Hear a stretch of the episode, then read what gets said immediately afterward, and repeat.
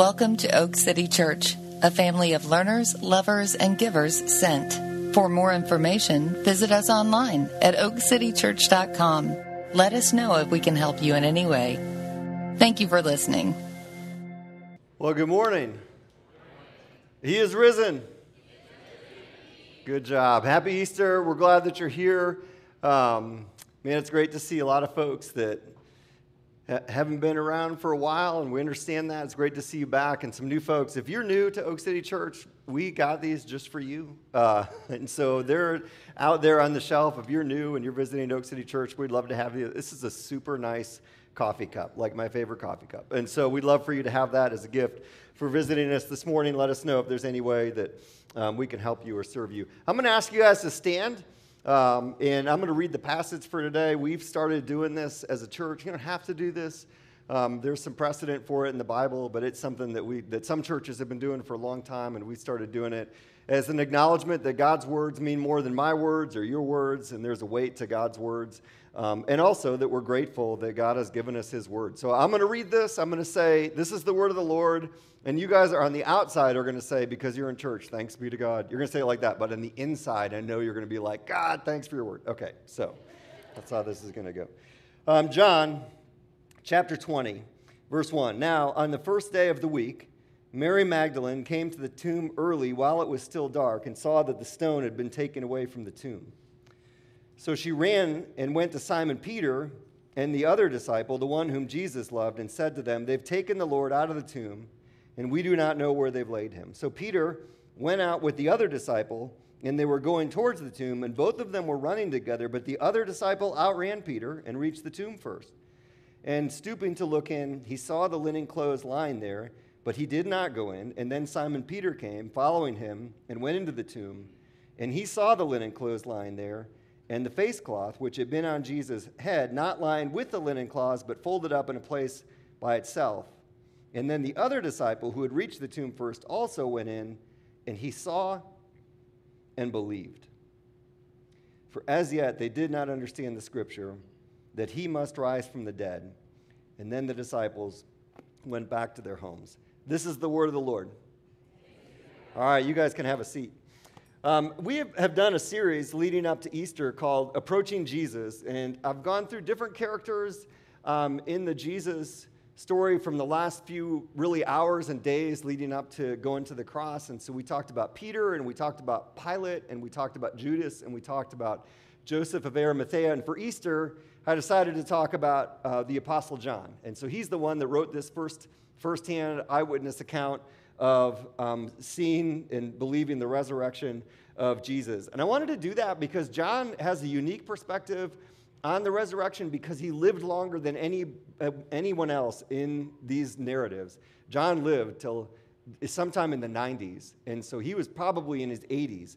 And, and he just gives us a view of what happens when the gospel shapes you over a long period of time that other people can't give us. So let me ask you this Do you have, do you have people in your life that are older than you uh, that you would like to be like when you get older? Can you think of anybody? Do you have older people that you don't want to be like when you get older? Can you think of any of those people? Can't see who's. Oh man, I knew it was coming. I, yeah, it's like young people are like, "You are old, man. It's too late to think about this stuff." Um, can you? Who are they? Do you have anybody that just like a person that comes to mind? Mr. Rogers. That's not bad. If we all became more like Mr. Rogers, the world would be a better place. Um, I asked this in the premarital class. I'll ask couples, hey, do you know anybody that's been married 25 plus years whose marriage you would like to have 25 plus years from now? Because it's kind of hard. One, when you get married, 25 years seems like forever. Um, and it's kind of hard to like, it's not easy to find people like that. We had a guy when we um, were getting married we were we went to this couple's house for dinner, and they were pretty old. And he said, "The first 25 years is the hardest. After this, it's a breeze." Larry Stern, and Stern was appropriate for Larry. And I didn't want to be like Larry when I grew up. Like, but he wasn't wrong about that. And because, but do you have somebody? Alan, you got somebody? I was thinking about what's the guy in Nicaragua? Jim Hornsby. So there's a guy in Nicaragua. He moved there like 40 years ago. He's probably in his 80s now. So he wasn't a super young man when he moved there. He moved there to start Habitat for Humanity. He's got a picture of himself with Jimmy Carter and Daniel Ortega starting Habitat for Humanity in Nicaragua. And he and his wife just stayed down there. He gave Alan and Josh the land for the sacred forest, which has been like super helpful, transformative for their ministry. And I met that guy and thought, man, this is a guy I like I feel like he got it right. And it cost him a lot, but he got it right. And John gives us a window into what it looks like to get it right and forces us to ask the question like do we are we on a path or are we just kind of running around like a chicken with our head cut off? Do we know what we want to be like who we want to be like? Do we have an idea of what it would cost to get us there and are we willing to pay that? So how does the resurrection shape you over 60 years? Now let me start in this scene and say a few things about john. I think john was probably a little bit quirky and i also think john of Jesus' disciples is the one I relate to the best. I don't relate to Peter. Peter was super bold. He's the first thing that comes to mind comes right out of his mouth. I'm way too careful with my words because I'm scared of what people are going to think about me if I say the wrong thing. So I get a whole week to think about what I'm going to say on Sunday mornings, you know? And Peter wasn't like that. John was. He was super thoughtful. Um, he was probably a lot more warm and fuzzy than me. Like you get an idea about John like that, and, and a little bit awkward. So even in this passage that I read, if you um, Mason, if you put the first paragraph up. On the first day of the week, Mary Magdalene came to the tomb early. It's still dark, saw the stone had been taken away. So she ran and got, she went to Simon Peter, and John's writing this, and the other disciple, the one whom Jesus loved. That's John. He's writing about himself. And five or six times in his gospel, he refers to himself as the one whom Jesus loved. That's a little bit obnoxious, right? Like, I have four kids. They are convinced that I have a favorite and that my favorite is Abigail. Abigail is my favorite daughter. She's my because I have three sons and one daughter. I do not have a favorite. I have a favorite daughter, but they think that. I was talking to someone the other day at breakfast, and he said his I think it was his dad said he said this guy was his favorite to his brother and his stepsisters, and he's like it ruined everything. They're still mad about it. Um, you can't, to say that is kind of an obnoxious thing, but John, what, and I'll say this later, he wants, he wants every one of us to, to, to think, I am the one whom Jesus loved. Like that's his fundamental identity. But he's just a little quirky. Here's another thing. If you go, Mason, that second paragraph, Peter went out with the other disciple. They're going towards the tomb. Both of them were running together, but the other disciple which again is John, who's writing this, outran Peter and, re- and reached the tomb first. He is the first athlete to refer to himself in the third person, like on paper. And it's so weird.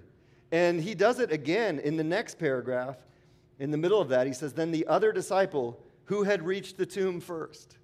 I don't even know why he does that like he's sticking it to Peter later, but by the time he, he, writes this, honestly, Peter's probably already been martyred for his faith in Jesus. So that's weird. But then he gets to this line where he says, He saw and he believed. And he, the way he describes that moment, John in his gospel is, seems really sensory. A couple weeks ago, I was using a story about Mary pouring perfume over Jesus' feet, and John's recording it, and in the middle of it, he says, and the perfume, the smell of the perfume filled the room. And it's like he stops as he's writing this, and he's writing it 30 to 50 years after Jesus walked the earth, and says, Oh man, I can still smell it. In this scene, it's like he can still see it. Are there, are there scenes in your life you can go back to and you can still see? I was thinking about this. My best goal that I scored in high school, and it was pretty awesome. I can close my eyes and I can see the whole thing happening, you know? The resurrection is a little bit better than that. And John can see the whole thing. He sees Peter in there. He sees, you know, where Jesus would be lying and that there were the, clo- the cloths that, that, that covered his body. But then over in this corner was the face cloth and it was folded up. And it's such an obscure detail that I can't, no one, like I've never read anyone that said, here's why that matters. Only because it's what he remembered and what he saw, and he's an eyewitness to it. And this moment started to change everything in John's life. Uh, he thought the Jesus thing was over with the cross. And in this moment, he, he doesn't get it, but he believes that Jesus isn't dead and it's not over and it starts to change everything. Have you had moments that start to change everything? I thought about um, my wife and I have been married for four years, and she was a nurse at Duke in Durham, and we lived in Cary. So she got up at an ungodly hour uh, to go to work, and I was a youth pastor, so I went to sleep at an ungodly hour. And so she, she got up and she took a pregnancy test, and she shook me awake, and she showed it to me, and I said, "I don't know what this is, and I don't know what those lines mean." And she said, "We're having a baby." And then she had to leave, so she left. And so I, it's like, five o'clock in the morning and I'm just laying in bed. And I didn't really think about kids. I knew we'd have kids, like we try and have kids, but I didn't really think about it. In that moment, it becomes real, and you realize that everything is about to change. Uh, and those are magic moments. Uh, my kids are now college age, and so we've gone through the process of them trying to figure out where am I going to go to college, and uh, you know, can I get in? And maybe more importantly, are they going to give me enough money that it can be realistic that this will work out? And then you say yes, and then you realize like this has started to change everything in the direction of your life. It could be getting a job, you know, the first job out of college, or maybe you've been in a job that you just haven't liked, and so you've been looking for other jobs, and then you get a chance at the company you always wanted to work for. And I've seen that happen to people here, and it starts to change everything. It could be she said yes and not to the proposal because no one leaves the proposal out there hanging, right? Everybody knows what she's going to say by the time you get to that point. It's probably the first date where you're like, well, I'm, I'm pretty into her, but I have no idea whether she's into me. And then you ask, and she's like, yeah, we can go out. Uh, and you start thinking, all right, and naming your kids in the head. You know what I mean? Like, this is, it starts to change everything. It could be a second chance. It could be a time in your life where you blew it you could have blown it professionally. Um, you could have blown it criminally. Uh, you, we've probably all blown it relationally to some degree, where you find out, I'm going to get another shot at this, and it changes everything. This, this, John's having that moment, but on steroids. And it's a moment that changes everything. I'm going to say something here. Um, if you're in church this morning and you haven't been, it's been a minute since you've been in church, uh, and you're just not so sure about all this stuff, Paul says something later about this moment that I find incredibly helpful. And so there's so much about the Christian faith, about the Bible, about the Jesus story that is so complicated. And I, I like study this stuff for a living. I have so many questions. I guarantee I have bigger questions than you because I spent more time in it, you know. But John says this, this is the question that matters the most is this moment, the resurrection. So he's writing to the church in Corinth, and, and some people in that church were saying, no, it's like the lights go out, no one is risen from the dead. And he says, if there's no resurrection of the dead, then not even Christ has been raised. And if Christ has not been raised, our preaching is in vain, I'm wasting my time, and your faith is in vain. You're wasting your time. It's this moment, it's the resurrection of Jesus that matters more than anything. It's the hinge of history. This is a man that walked the earth lived an exemplary life, a model life, died at the hands of the Romans, and, and we, no one can find the body. And his disciples insisted. They saw him um, after he rose, and that was their message that Jesus has risen from the dead.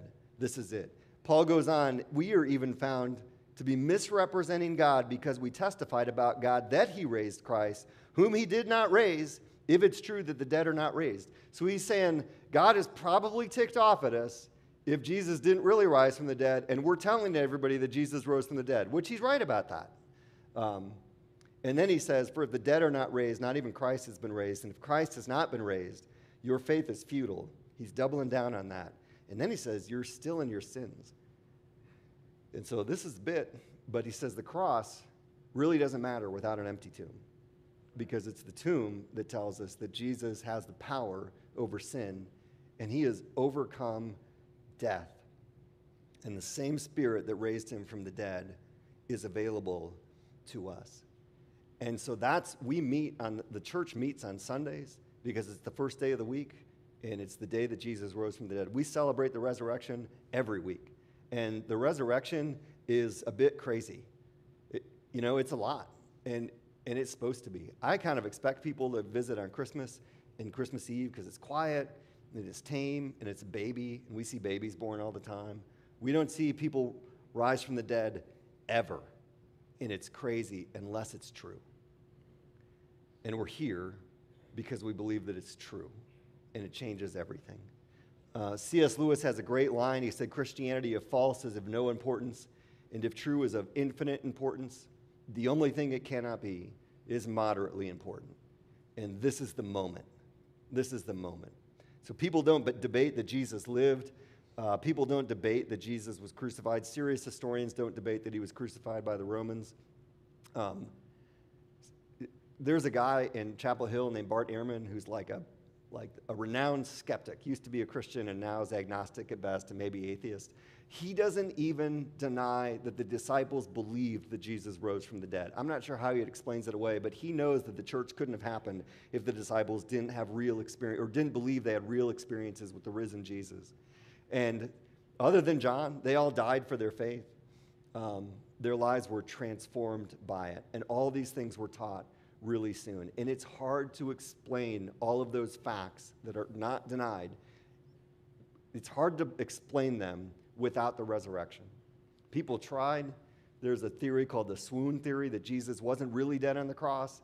And a few days later, he pulled it together and said, Hey guys, and like that's not a great theory. There's a theory that the Romans or the Jewish leaders took the body.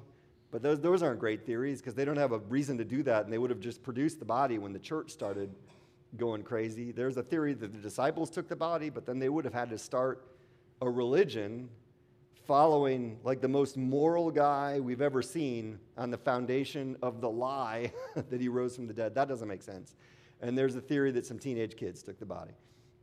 I'm just kidding. There's not really a theory, but that makes more sense than the rest of the theories. Like something super significant happened. And so I'm just saying if like if you've ignored that and not really engaged it and thought, well, it didn't happen because this stuff doesn't happen, I'd encourage you to give it another look. And I'd love to give it another look with you. Um, just got a, a, bunch of stuff available to talk about that um, because plenty of people have taken a look and concluded that it, that it really happened. Now, with the life of John, we get a picture of why it matters. And like I said, he gives us a unique window into the power of the resurrection because he lived so much longer than the other disciples. Um, the other disciples will die scattered doing what Jesus told them to go and make disciples. And so a couple die in India. There's a book called Fox's Book of Martyrs where they go through all of this. A couple die in India, one dies in Africa, Peter dies in Rome. Like they're all martyrs for their faith. We don't know what happened to the women in these scenes. John is there for all of it. And his life is documented.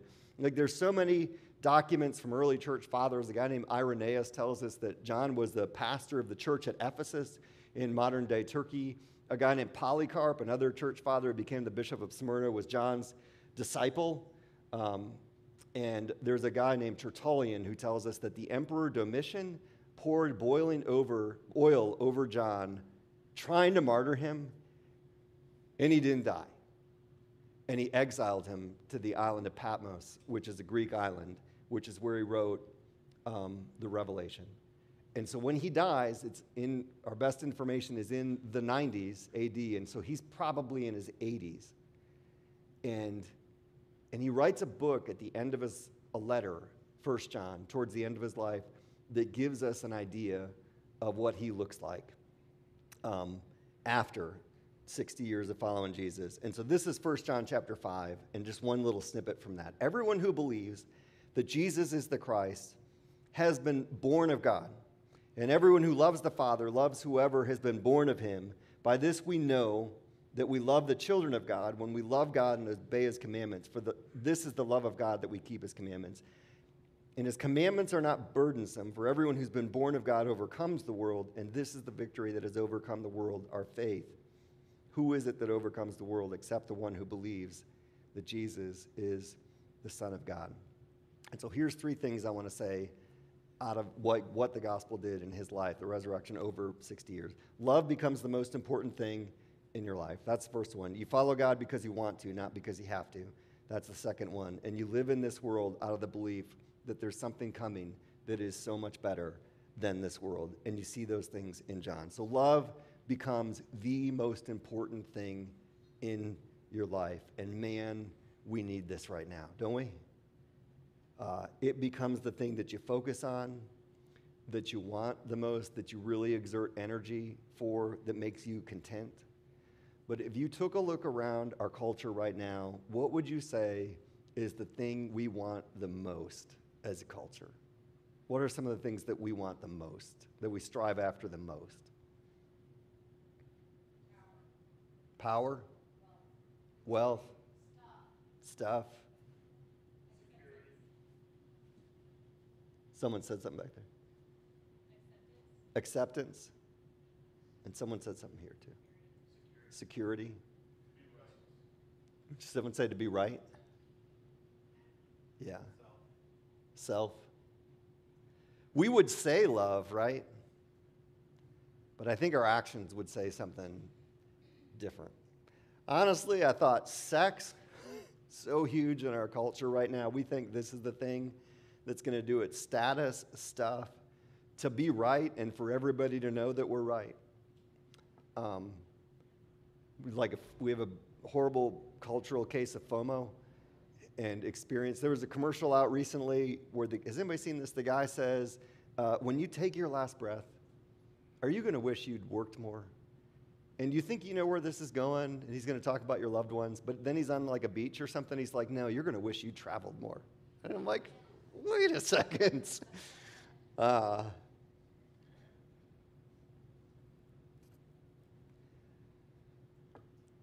what, yeah, what does love cost us? Would we be willing to give up our right to be right in order to love the people around us? Because that's probably a choice that we make every day in our individual relationships, right?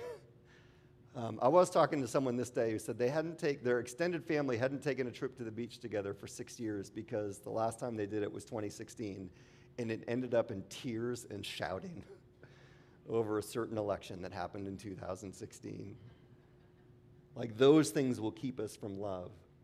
Uh, what would you say is the most important thing in your life?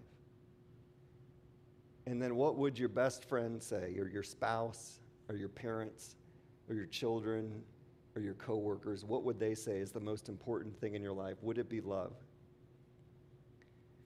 You read those letters of John, and even his gospel account that is written years after it happened and I don't think anyone doubts that love, it, it is the thing in his life. Um, and, I, and I think we don't love better because it's really hard to love people well over long periods of time. Uh, I have said this before. It's summer beach season, and we go to the beach with our extended family for four days and not four weeks because it's hard. Unless you're the Meeks. Every time they're like, we could spend four weeks. And I believe them. Uh, and hopefully you can, you know, but it's hard. Um, we are hard, to, like individually, you are hard to love at times, right? Could we all say that? I can be hard to love at times? Right? Let's say that with me. I can be hard to love at times. Can I get an amen? Yeah. If you spend too much time around you, you're a little bit annoying. you know?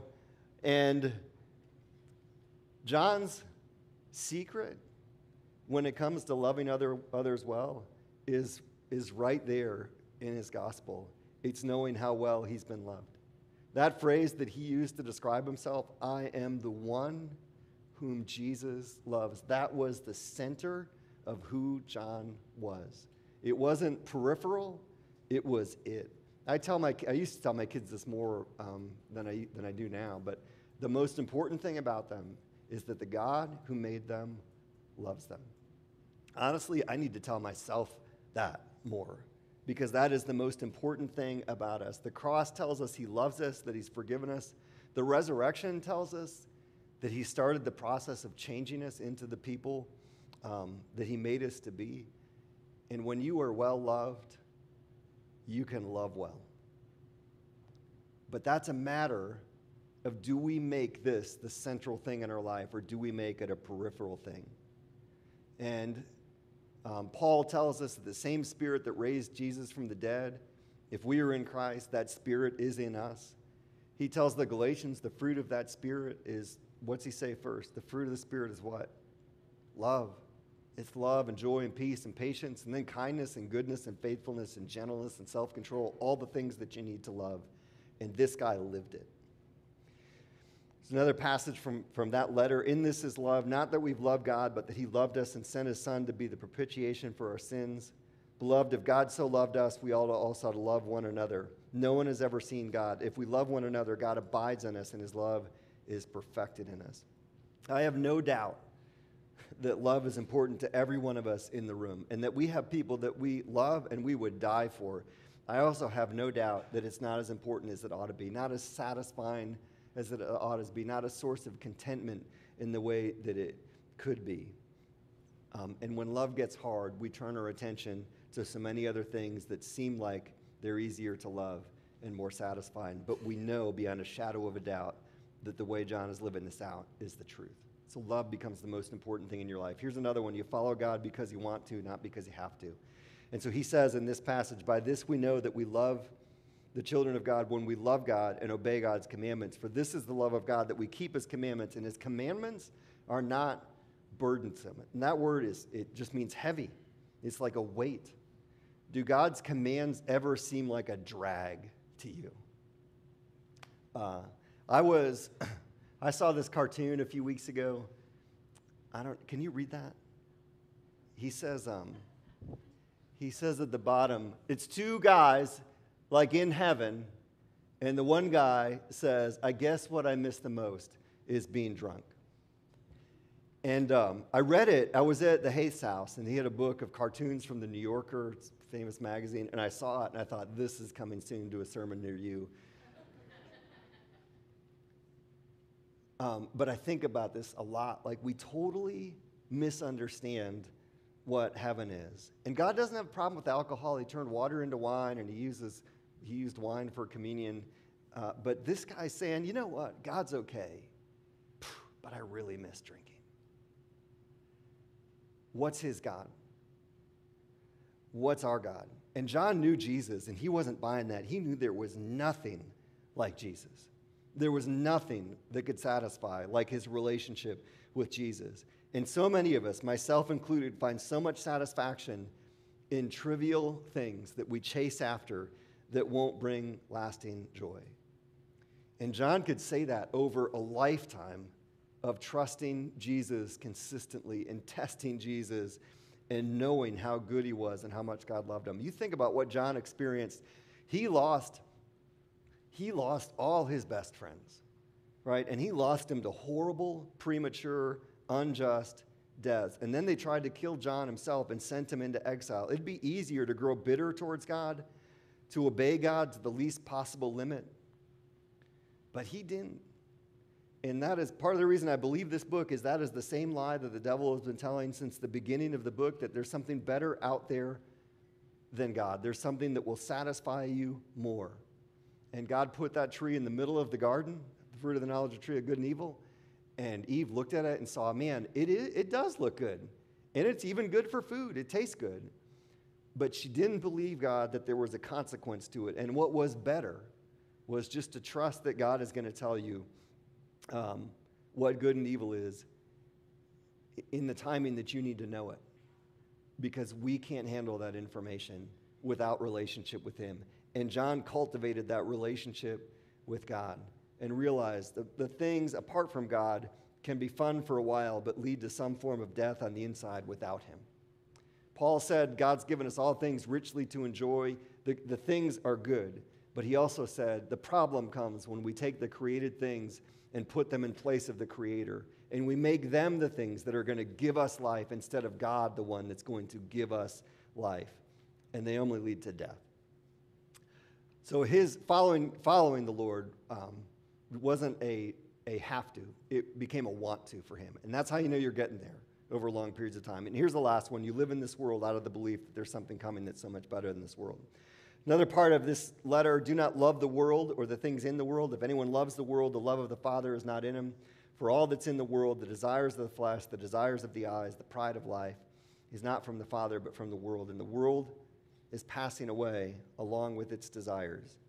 But whoever does the will of God abides forever in the first passage I read, it says that, that he's overcome, we've overcome the world. And that word is a Greek word, nikao, I think is how you say it. It's Nike. I didn't realize that. Maybe everybody realized that. That Nike stands for victory, which makes sense, right?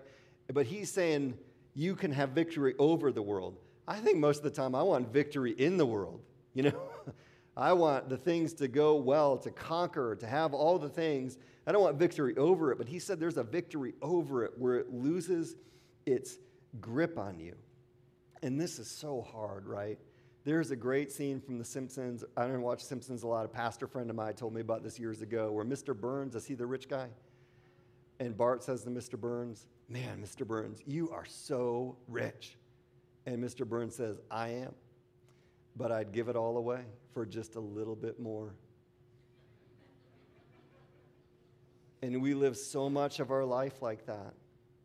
We hear so many stories of people that got all that they hoped and dreamed for, but they weren't satisfied with it. And it's so hard to be satisfied uh, and, and, not think like these things are the thing that is going to bring me satisfaction. I um, anybody watch the golf tournament last week? Two people. Okay, more. So it was pretty boring.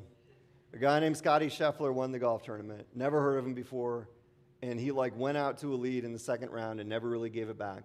The guy that was close on Sunday had a, had a gorgeous mullet and a, and, and a dirty mustache. Let's be honest about it. That's what it was. And I really wanted him to win just because of that, you know. Um, but then Scottie Scheffler won. And then I started reading about him. He loves him some Jesus.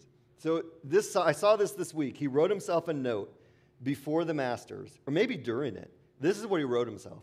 If I win this golf tournament, it will change my life on the golf course, but it won't change my personal life at home. Winning the golf tournament isn't going to satisfy my soul or my heart. I know that going in, so I'm able to, to oh, I can't read that. To play freely, knowing that the rest isn't really up to me. I'm just going to do my best. This guy's 25 years old. I want to be like him when I grow up. He just won the Masters. He is a made man when it comes to golf. And he gets it. I mean, he loves Jesus. And he gets that this is not going to do it.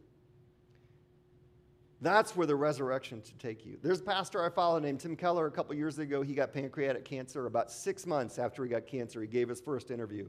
And he said that he and his wife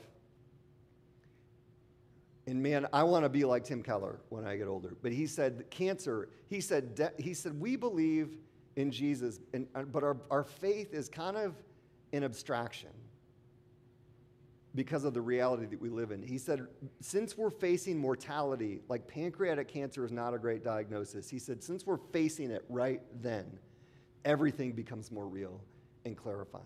And he said, for both he and his wife, they realized that there were things on earth that they were trying to be they were trying to make into heaven. And so for him it was ministry.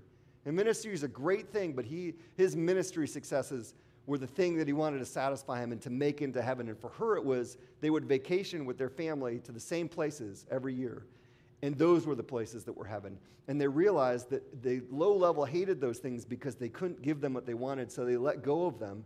And they became more satisfying as they let go of them and just let them in their place and John has gotten that. Like he's in this world, but he knows there's so much better than this world. There was a story on WRAL this week about the owner of a coffee shop locally. Did anybody see this? Sola, his coffee shop.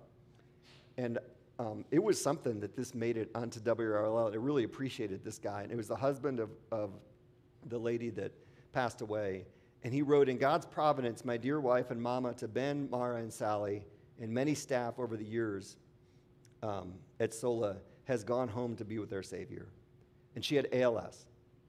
He said, The hard gift of ALS over these last three and a half years has given us the opportunity to experience a severe and prolonged suffering in a redemptive way. God has used ALS to loosen our grip on the things of this world. God has used ALS to loosen our grip on the things of this world, to move our hearts towards heaven and Jesus, where He will wipe away every tear from their eyes, and death shall be no more. Neither shall there be mourning, nor crying, nor pain anymore, for the former things have passed away. He's quoting Revelation, which is John. That's hard. Um, and these two have said it, it took facing death to get us to the point of letting go of the things here. And John, um, John got there. And, and that's hard. As someone who's not old yet, no matter what you young people think, but middle age, it's hard to let go of some dreams and some things and to, and to give up on the idea that those were the things that were going to do it and to agree that there's just something so much better.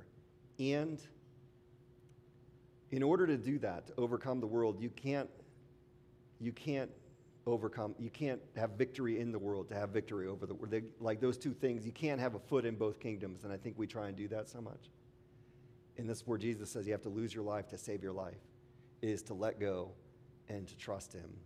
But you risk, and Paul said this too, playing the fool in this world to surrender to the things for the next. And you think, man, how did John do that? And I thought, well, if you had seen your best friend who in three years on earth changed your life after he had risen from the dead, and you experienced him, you could probably believe there is something so much better than this and loosen your grip on it. John says at the end of his gospel, um, or Jesus says this, and John records it Blessed are you who have seen and believed, but blessed are those who have not seen and yet have believed. And that's us. He, he lived this life knowing there's so much better coming uh, and lived in light of that. that. This is the morning for John that changed everything. It started to change everything, and this is what it produced over 50 years. For if you're following Jesus, I feel like these three things are a test. They're a test for me. Is love becoming more and more the thing that's most important in my life? Are the commands of God becoming more want tos and less have tos? And am I living this life out of the belief that there's, this is just, there's, so, there's something so much better coming? And if you haven't believed, if you haven't been following Jesus, um, really it's an invitation, it's a vision of what he wants for your life. And it is a test in its own way to say, man, where am I headed? To step back and say, where am I headed and where do I want to go? And it's the invitation that Christ gives through the resurrection of what you could be. And more than anything, it's a picture of Jesus because Jesus is one for whom love was the most important thing in his life. And Jesus was for one for whom following his Father was not a have to, but it was a want to. And Jesus lived his life here knowing uh, for the joy set before him, he endured the cross, knowing that he would be at the right hand of the Father. He knew what was coming next and invites us into that life. The band's going to come back up.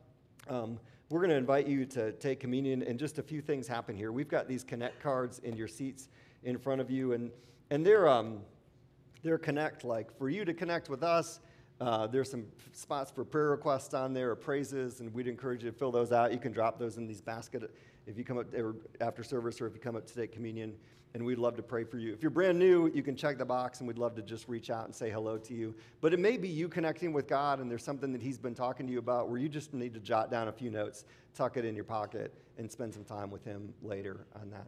And then we are going to, um, John and I are going to be up here.